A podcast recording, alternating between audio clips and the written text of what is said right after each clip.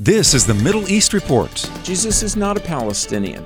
Uh, Jesus was Jewish. Each week, American Family Radio brings you truthful reporting on what's happening in Israel and the Middle East. I'm John Riley. Minnesota Representative Ilhan Omar continues to promote anti Semitism by communicating controversial remarks against the Jewish people and the State of Israel.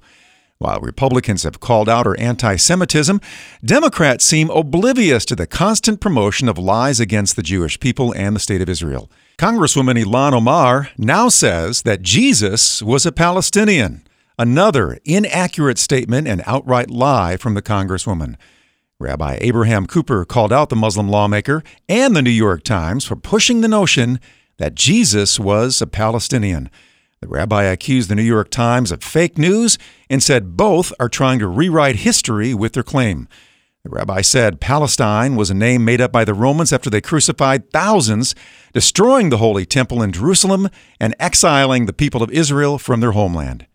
Alex McFarland is an author, speaker, and radio host. Jesus is not a Palestinian.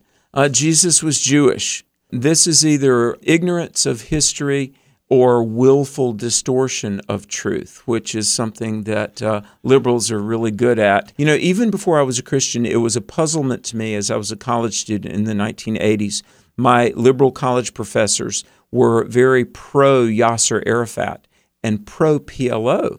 And I was not even a believer yet. I knew nothing about the Abrahamic covenant. And I thought, wait a minute, Yasser Arafat is a terrorist. The PLO is a violent terrorist organization. Um, the uh, Israel as a nation has the right to self defense.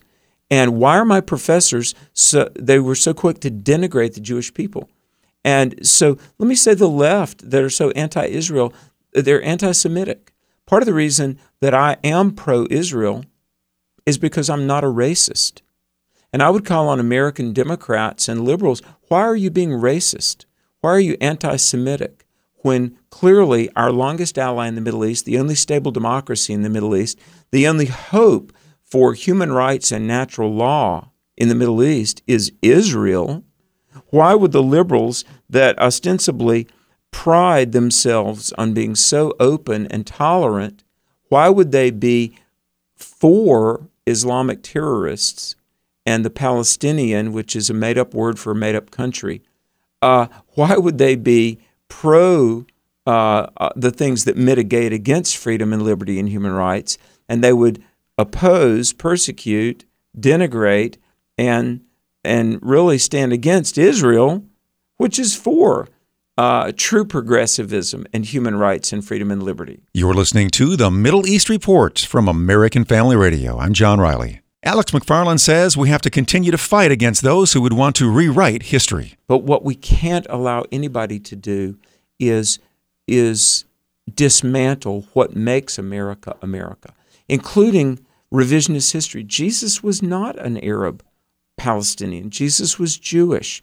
And uh, if he had been an Arab, he couldn't have fulfilled the prophecies about coming from sitting on the throne of David and being the Messiah. By the way, Isaiah 49 says that the, the Redeemer of Zion is the light to the Gentiles. Israel and the Gentiles share the same Savior.